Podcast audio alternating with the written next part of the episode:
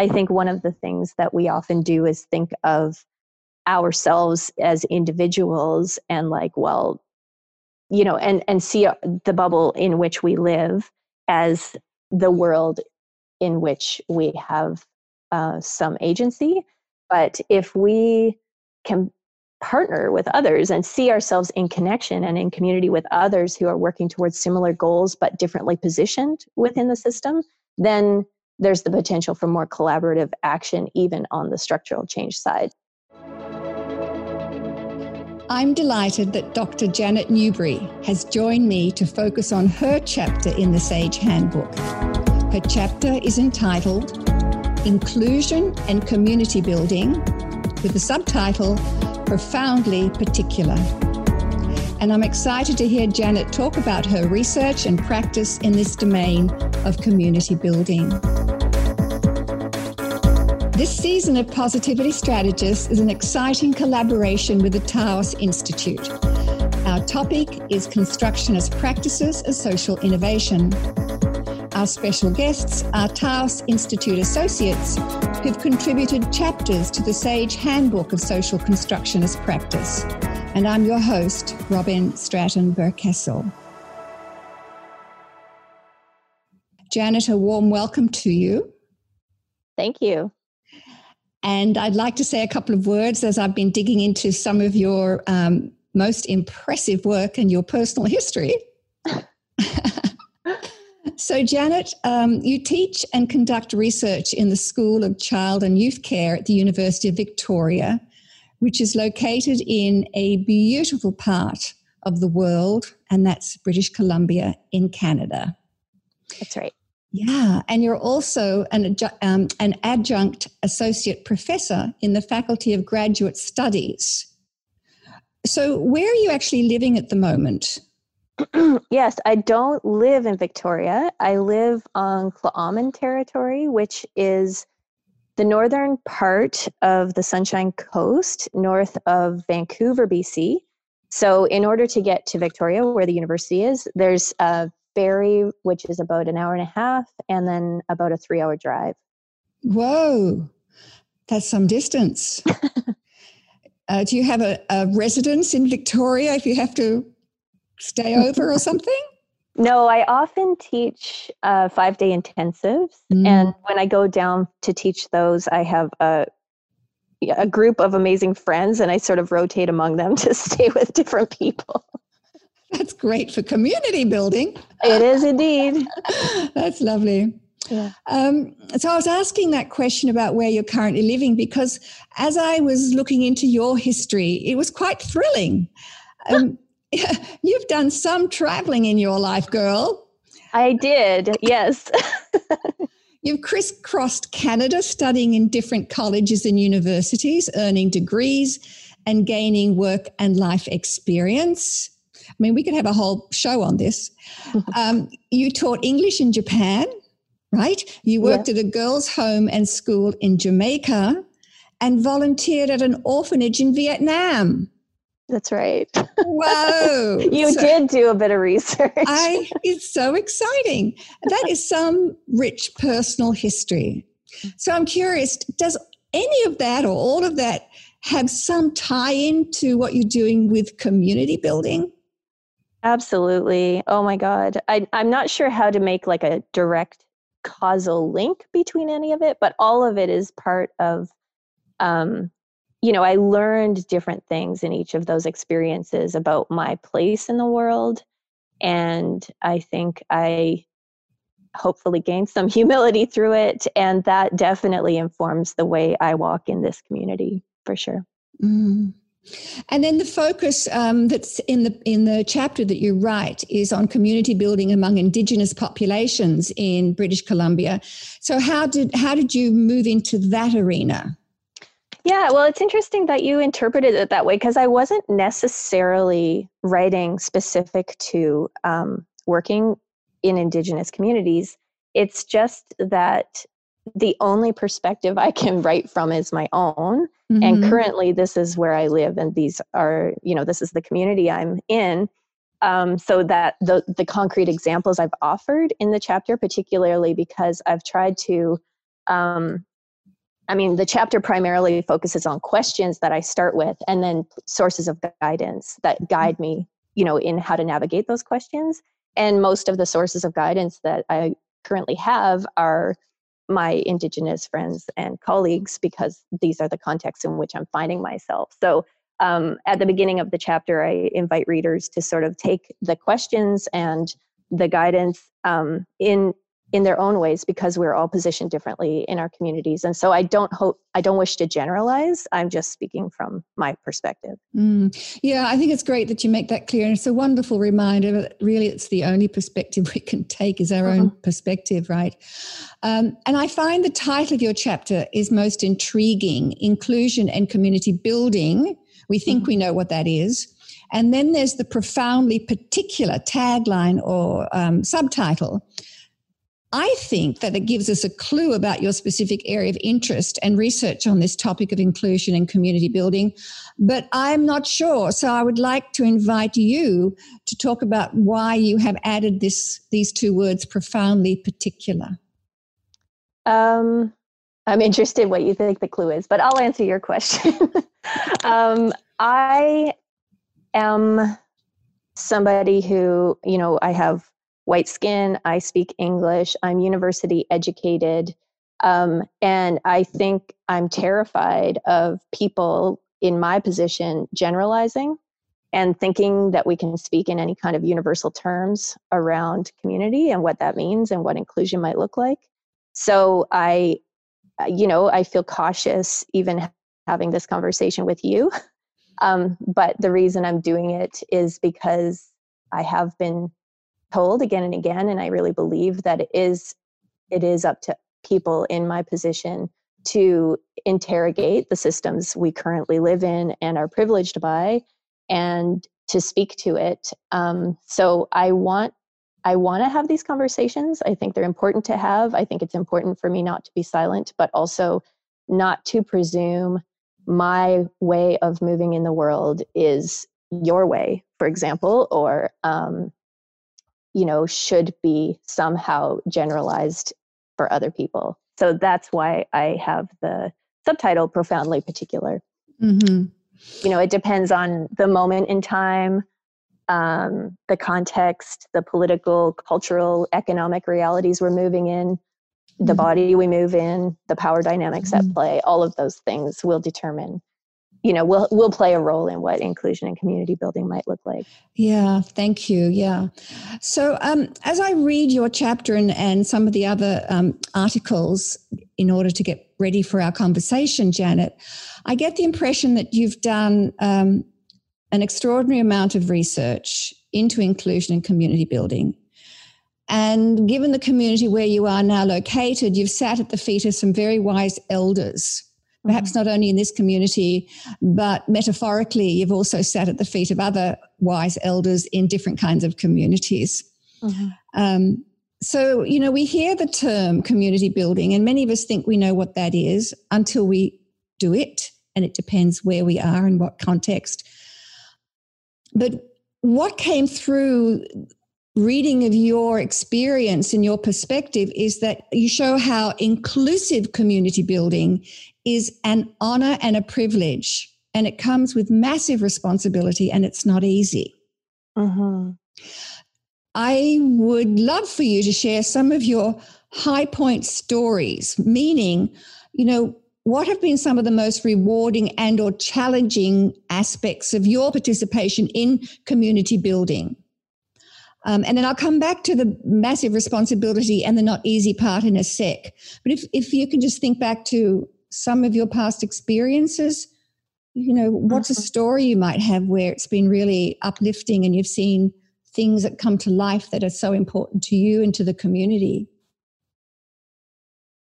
I love this question. Um, how do I share stories that, like, I have the right to share, you know? Mm-hmm. Like some mm-hmm. of the most poignant moments I, I'm not going to share. So I'm just thinking. So your question is can you repeat the question just so I don't go off in the wrong direction? Yeah, absolutely. Um, so it's in the context of you show how inclusive community building is an honor and a privilege, and it comes with massive responsibility and it's not easy. Um, and so, my invitation is if you would share um, a high point or a particular story of what has been some of the most rewarding and or challenging aspects of your participation in community building that you've been part of mm-hmm. irrespective of your role mm-hmm. well yeah i mean definitely the most challenging you know it's in the um, chapter i speak to the fact, well, the importance of structuring safety. Mm. And in mm. order to structure safety, you need to know something about the potential, like the, the context in which the people you're inviting are coming from.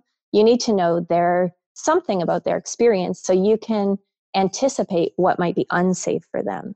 And you can do the best that you can do to avoid re traumatizing someone, for example.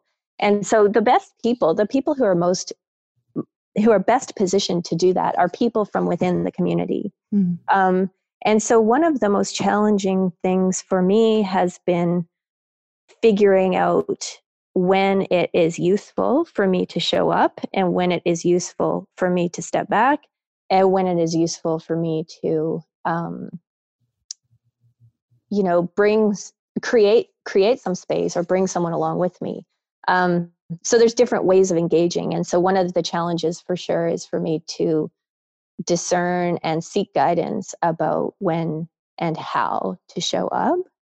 Um, in terms of what's been the most meaningful i feel like i could talk for a year. Um, we my husband and i have been participating in some tribal journeys like canoe canoeing that are really i'm not going to go into detail about it um, in but it's a it's a revitalization of really important cultural practices from this territory and through that you know really meaningful relationships have emerged um, that you know the the lines between professional and personal relationships are not necessarily distinct when you're working deeply in a community context we have a canoe family you know the canoe family sang at our wedding and there's you know there's a lot of um, important building each other up that happens through the informal relationships that have come through this practice together over a number of years. Um, so that's been something that's been extremely meaningful in my life and hard to articulate in a podcast without disclosing a whole bunch of yeah. you know intimate and private things so i think i might leave it there. Yeah. No well thank you for going there but i think um, how you've how you're responding i think um, indicates that it's really important to talk about the two questions that underpin your research and practice. Okay. Because um, you know i read that your commitment is to pursue just and accountable forms of community building. So that's uh-huh. you know the, that's what you're committed to. It's it, you want just and accountable forms of community building. Uh-huh. And what I'm reading into that, Janet, is that the two questions underpin your research and practice is, you know, how is power socially constructed? That's uh-huh. one question, and the second question that you um, you you develop um, in your in your chapter is number two the role what is the role of embodiment in this work?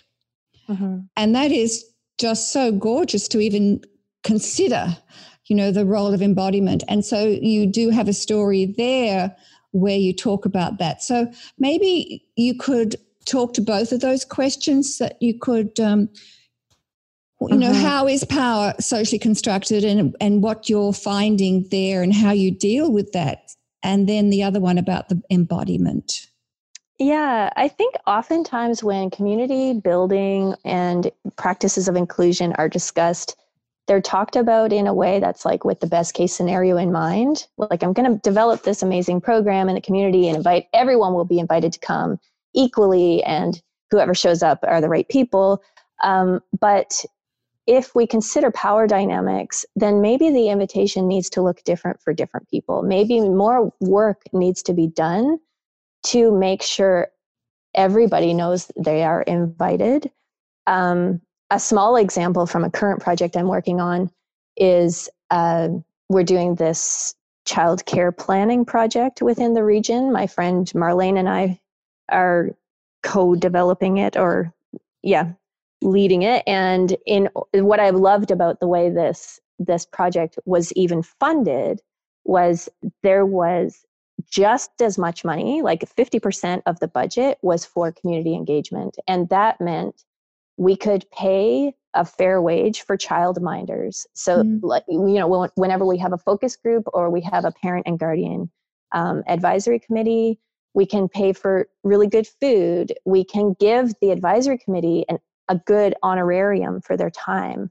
Um, all of these things if if people want to participate in the events or focus groups or advisory group um, and they have other barriers that might you know transportation for example there's a budget to support that kind of inclusion and so i think attending to power dynamics mm. means it's not just about you know it's like the difference between equity and equality like not treating everybody the same but recognizing that everyone's not the same and and maybe different kinds of energy needs to go in mm-hmm. um, when we're relating when we really want to have like diverse voices at the table for example um, so that's an example of the the question about how power is socially constructed um, and embodiment is such a big one for me I think because we so we I'm saying the we in terms of social constructionism and maybe even academia in general mm-hmm. um, talk about ideas you know as if somehow they are disembodied. Um, so recognizing you know not being colorblind or gender blind you know like thinking about the language we use but also the places where we meet you know are they accessible? Like all kinds of things like that. Thinking about embodiment and how we read each other how power is read based on age or gender or you know the color of our skin and all the language we speak for example recognizing embodiment in those ways is is there for me but also the other thing is around embodiment, like the potential of uh, working in embodied ways. So, not just like it's not just the words we use that matter, it's also um, the way we are physically coming together. So, um, in the or in the chapter, I speak to the way um, Kus Sempiel, one of the people that I consider a mentor of mine, mm-hmm. um, she embodies her traditional teachings. So it's not that she's like necessarily speaking them or teaching them to people verbally or through a workshop. She's living them. It's in her body, right? So and and through experiencing things together, we can socially construct a new world. you know, like not just talking about stuff, but actually actually being in something and feeling the comfort or discomfort of that so really the you know and breath even breath um the practice of being in a group of people um and you know singing or drumming or dancing you know like in unison together and breathing together like what are what are the healing what is the healing potential? What is the therapeutic potential of things beyond the ideas we bring to this work? So i think that's the other part or another part of the embodiment question. I, it's mostly these are questions like i'm very curious about all of this um, you know how can we think differently about our work and move differently in it so that we can move towards what you just described as um, just and accountable mm ways of doing community work. So, and the accountable part is also really important. Um, we're gonna we, we don't live in a context or in a world in which power dynamics are balanced they're not balanced and so we're going to misstep we're going to transgress what do we do when that happens from whom do we seek guidance? To whom are we accountable? How do we make visible our transgressions so that we can do whatever repair is needed? And i think that also often gets overlooked but I think, I mean, if anything, throughout this chapter, what I'm talking about is like the the play the sites of tension and conflict and potential risk that occur in, and attending to those sites when we're doing community building so that we can be at least as responsible and responsive and informed as we can be.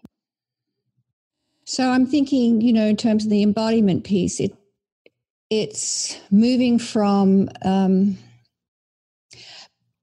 sensing that we have the ideas and it's intellectual and it's you know it's all in the head but even the heart and the breath work and even you know what about other um, objects mm-hmm. in in the vicinity like you know honoring um, the gifts of nature or you know you or there's this practice that you talk about the blanket exercise and you mentioned um, is it Kusun Pieli? Piel. Um, Piel, sorry, yes and how she um, uses the the cedar um, mm-hmm. tradition, you know, the cedar brushing. Mm-hmm. Um, so is that you know to me that's like an honoring, and mm-hmm. it's it's moving outside the head, but is honoring other traditions that come from physical practices.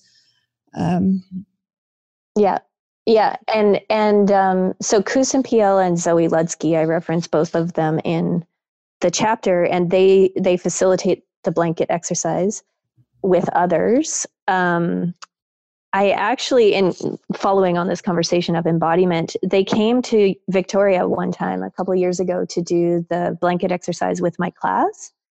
And it was so interesting. Some of the students in that class, it was a master's level class, and some of them I had also taught in their undergrad. And this, I received an email after it from one of the students saying, of her entire university experience, this was the most significant learning. And I think, I mean, it was two hours of their time, but it was embodied. So throughout the blanket exercise, there are blankets on the floor and people are standing on the blankets. And, and, and while a script is being read, we have to physically move and the blankets shift as you know territorial lines are drawn throughout history and things like that and so you feel in your body something different. You know she through that exercise that student didn't necessarily learn new information but she embodied it in a different way. So i think that's a good example. Yeah. Yes indeed. Research and practices all intertwined.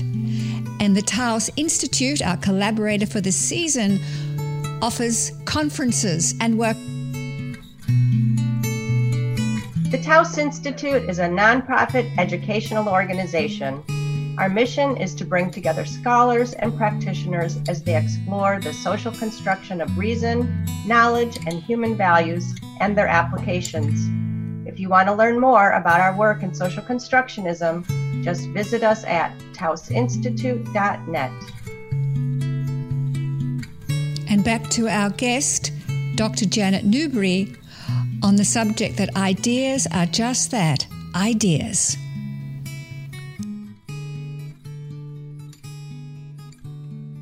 So I'm going to pivot a little bit, and could you say say something about um, how social constructionist practice shows up most gracefully for you? what, what does that, you know, what does that mean to you? What does it enabled you to do? Well, yeah, I think any any set of ideas can be used dogmatically. Um, social constructionism is not even a word or a phrase I would use in my community, but it's part of my own worldview and it enables me. I mean, yeah, it enables me to enter a situation with some attunement, I hope. Uh, mm-hmm. uh, because because social constructionism is in part around understanding meanings can vary mm-hmm. depending on context then in order to read a situation there are a lot of things you have to be attuned to if that's what you're coming in believing right mm-hmm. so importantly i don't think I mean, I really strongly believe it's important not to say social constructionism is the right way to think or the right way to move through the world. Um, it's it's just a set of ideas that's been useful for me. Mm-hmm. Um, but there are, you know, people who have a much, maybe a less fluid interpretation of meaning. And I think as a social constructionist, if I would call myself that, then it's important for me to be respectful of that, right? Like not to try to convince someone that meaning is fluid and what they believe to be true is not. You know. I would never do that. so it's I, I I like the word graceful that you used. Um, I think it's a challenge to use any any set of ideas gracefully because mm-hmm. we tend to get attached to them. mm-hmm but yeah, it's one that enables me to, I think, mm-hmm. be curious and hopefully observant and yeah. responsive. Yeah. And I think you mentioned, or maybe I was imagining because I was hearing it through your words, fluid. I think there's a fluidity mm-hmm. there, some for me. And I don't know if that was what I was interpreting as I was listening to you. Yeah, I did say fluid. You did say fluid. Okay. yeah. Oh, damn. I was hoping I was making it up for myself. That's great. Um, so, another one, I mean, have you referred to um, safety earlier. I'm jumping all over the place here, but that's just been coming back to me now. So, in structuring safety, perhaps that goes back to, you know, your two, two key questions that, um, you know, your paper is around or your chapter's around. Mm-hmm. Um, so I'm wondering, you know, safety then would be a vital component of an inclusive community building practice, right? Mm-hmm. So, and that, so say a little bit about how you might organize around ensuring there is safety and for whom mm-hmm. and how you do that. Yeah, and I for think, what, you know, not only for whom, but for what? Yeah, for me, so I, I th- refer a lot to Dr. Vikki Reynolds' ideas when I think about safety. She never speaks about safety as, you know, um, absolute, like it's either safe or unsafe, but rather safety is constantly in negotiation. Safety can be compromised in a moment, right? So if if I'm at a gathering, I can feel great, and then someone says something, and suddenly I don't feel safe anymore. So you know what happens then? How do I respond? And so structuring safety becomes the work really almost entirely and i um, you know i teach a group facilitation course on campus and and much of the time is spent you know negotiating figuring out how to negotiate safety experimenting with that. Um, in the example that i used in the chapter it came came around that blanket exercise, which you just mentioned. Yes, that's why I'm thinking about it. Mm. Yeah. And a lot of it, you know, one of the things is not presuming, um, like attuning, like as I said earlier, attuning to the places where people might feel unsafe and not presuming safety at the start. So le- even leading in, even when the invitation is being extended, how can we begin to cultivate a sense of safety for potential participants? So, an example like sometimes we can be exclusive or silence people without even recognizing it. Mm. Um, so, this childcare planning project I'm involved with, when we were pu- making public our invitations to participate in, you know, surveys and focus groups and advisory committees, we wanted to be really gender inclusive, recognizing that um, childcare. Lots of people do childcare. Um, and it's always it's not always parents either you know so being inclusive of of other childcare providers um, so even the language that we use when extending an invitation can be the beginning steps of um, cultivating some safety um, being super transparent about what people might expect and also validating the potential that people might not feel safe and seeking their input yeah. about what would help facilitate that for them but recognizing and this is where the power dynamics part comes in i think we sometimes think if we ask the question and people do or don't answer then we have our answer but people don't always feel safe to answer so mm-hmm. that's the challenge that's mm-hmm. one of the challenges right how do we create an environment in which people people um, can give us the information that we need in a way that makes sense for them, not in a way that is easy and convenient for us. Yeah. And so, you know, that can take time. It can also require thinking about who your co-facilitators are, who you're who who's in the room, you know, um, so that people can see themselves reflected back. There's so many things, you know, Absolutely. where's the physical place? Is it is it requiring someone to step outside of their comfort zone just to come to like are you doing it in a city hall or something like that or in a community center Mm-hmm. you know things things like the physical space transportation attending to various needs that people might have um, and validating feelings that could come up so so letting people know up front where some um, lack of safety could surface and negotiating before it happens how that might be responded to so so uh, anything that helps to build transparency and trust throughout and then and then you know attending throughout to things beyond the verbal um, so that you can be responsive if someone is starting to feel their safety is compromised Yeah. Yes. Um, what about about building a sense of belonging? Hmm Um, is that something that's articulated or?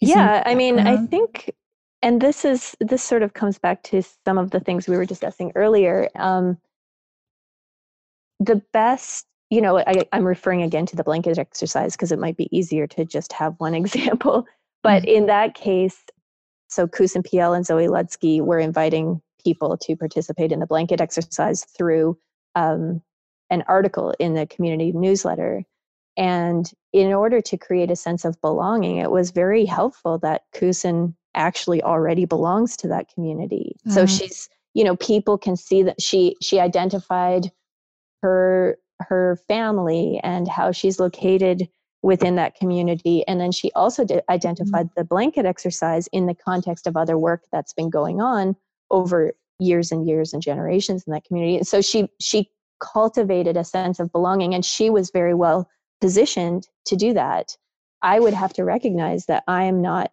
well positioned to do that right? So so some of the question around power dynamics is like um, if i am interested in disrupting power dynamics that privilege certain people over others, then that means if I'm one of the people who's currently privileged by current systems, I have to be willing to recognize that maybe my role is not front and center in community building work, you know. So maybe my role is actually to step back or like go pick up the catering or something like that. hmm So being just so sensitive to those power dynamics, as you say, but and the the relational process mm-hmm. that I think social construction allows us to to become far more sensitive to and aware of and build into our daily interactions with people. So I am interested to ask you this one, Janet. How do you separate research and practice, or do you separate research and practice? I don't really. I like that question. um, but a lot of the research I'm involved with right now, um, most of it is here locally, not all of it. But every project I'm involved with is a relational community building project, I think. Mhm. And everything that we've been discussing has to come into play. Um, yeah, I don't separate. I don't separate research from practice, and I don't really separate research and practice from just life. It's sort of they're all really intertwined. Mm.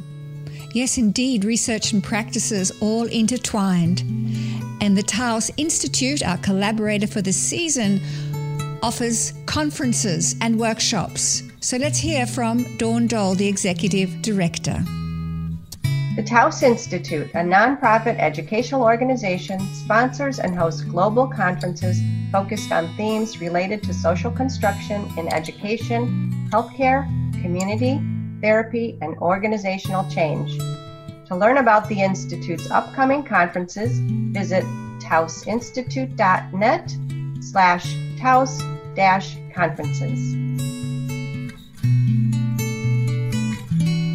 It's well worth your while to check out the Taos website. There are so many fantastic resources you can find there. And now back to Janet Newbury. So I have a little exercise for you. I'd like you to complete the sentence based on what you've just said. And the okay. sentence is, um, you know, building on social construction and building on the practice and the research and the relational aspects of it. So, how might you complete this? The social innovation we most need for the work in inclusive community building is. Oh, I mean, truthfully, the first word that came to my mind was decolonization, huh. like structural change, real, really deep structural change. Keep talking. Oh, um, well, it's. Is this the massive responsibility and the not easy part? I guess so.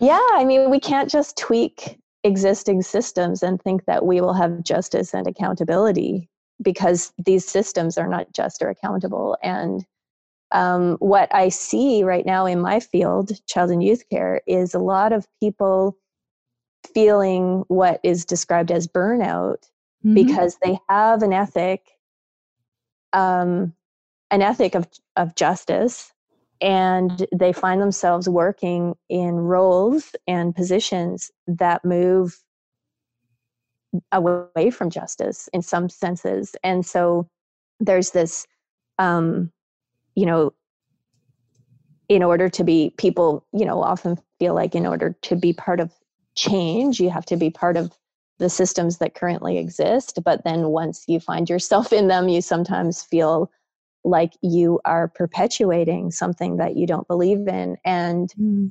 we can have a lot of really good hearted people um, aspiring for more equitable social conditions but feeling their hands tied because the problems are a little bit deeper than programming alone or practices alone but I will say I don't think it's separate. Like I see the um, the potential for structural change comes with people. I I see hope actually when I think you know see j- students year after year um, moving into the field with you know deep commitments towards some kinds of structural change and recognizing yeah. their place as part of that system I think one of the things that we often do is think of ourselves as individuals and like, well, you know, and and see uh, the bubble in which we live as the world in which we have uh, some agency. But if we can partner with others and see ourselves in connection and in community with others who are working towards similar goals but differently positioned within the system, then there's the potential for more collaborative action even on the structural change side. So um, you know if i have certain gifts and you have certain other gifts then it doesn't make sense for me to try to do the things you're great at. It makes sense for me to communicate with you and learn from you and work with you so that our gifts can actually work together so i think the one word i started my answer with was decolonization but i think one of the routes to get there is you know some of what i do see happening in the world today which is organizing and communicating outside of silos and mm-hmm. recognizing cross-disciplinary partnerships as super useful um, and empowering actually for a lot of people so i guess that's where my mind goes that's wonderful so are you seeing more of that I mean, you're looking for that, obviously, you know, so your reticular activating system kicks in. Mm-hmm. And, um, you know, what you're focusing on those things and you're studying those things. So, um, do you get a sense that that, you know, you mentioned the word hope. Do mm-hmm. you actually have a sense that that is happening more and more in the work that you're doing and the people that you're working with and being with? Yeah, I've actually heard myself say in the last couple of months, like, I feel for the first time in my career, like in this particular place where I live with, you know, we have certain political conditions at play at the moment and children and families are there there is some political energy going into supporting children and families structurally. So uh, I haven't seen that before. In terms of so this childcare planning project I'm involved with, it's a 10 year plan. In all like I've never heard of that before. and it's a really interesting partnership among the three local governments. So the Tla'amin Nation, the Qathet Regional District, and the City of Powell River. The three local governments um, have actually hired a social planner whose mandate is early years, poverty reduction, housing, and social cohesion. So that is like a full time city staff that's unheard of. Like, that's pretty impressive.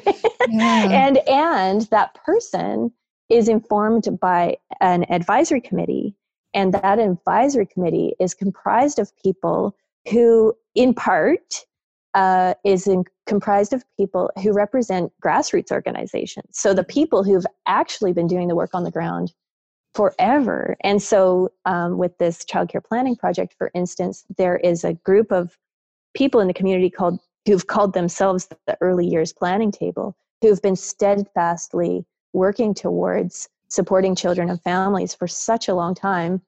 And now creative partnerships are beginning to happen and resources are finding their way in and and plans are being made for 10 years and so it's pretty it's pretty cool and we have the support of our um, our provincial elected leader as well and as well as our federal representatives. So, you know, these people have actually been at our parent advisory committees even.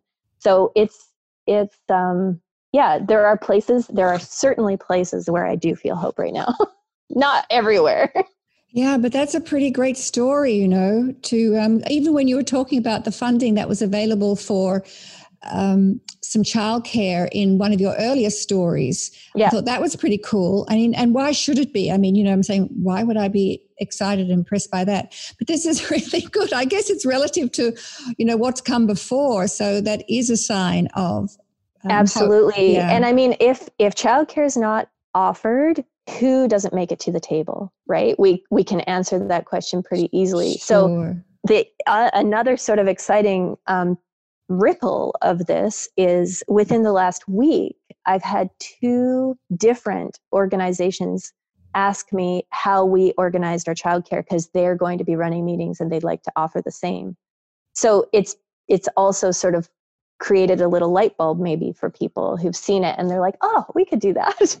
Yeah, absolutely. And all the cross fertilization and cross pollination that's going on with all these, you know, different groups coming together to support each mm-hmm. other and the, this project of 10 year project that's awesome so that's something i'm sure you're going to be writing about right maybe that's so yeah. lovely i'm glad you i'm glad you mentioned that so as we close out janet i just wondered is there anything else that you would love to share that i i've failed to um, or neglected to bring up or it occurred to you as i've been interjecting here and there anything else you'd like to say um I guess the only thing that really comes to mind is I would like to say, you know, thank you to the particular people who gave me permission to share their stories and what I have been learning from them personally in this chapter. Um, because, you know, again, going back to the power dynamics thing, I really struggle with what what is okay for me to say publicly and what isn't. And so um, just you know sharing the draft chapter and asking permission and and being told that yes it's important to speak to these things um, from my positionality and center these voices so mm-hmm. i just am really grateful that they have given me permission to speak to these things that i care so deeply about that's beautiful.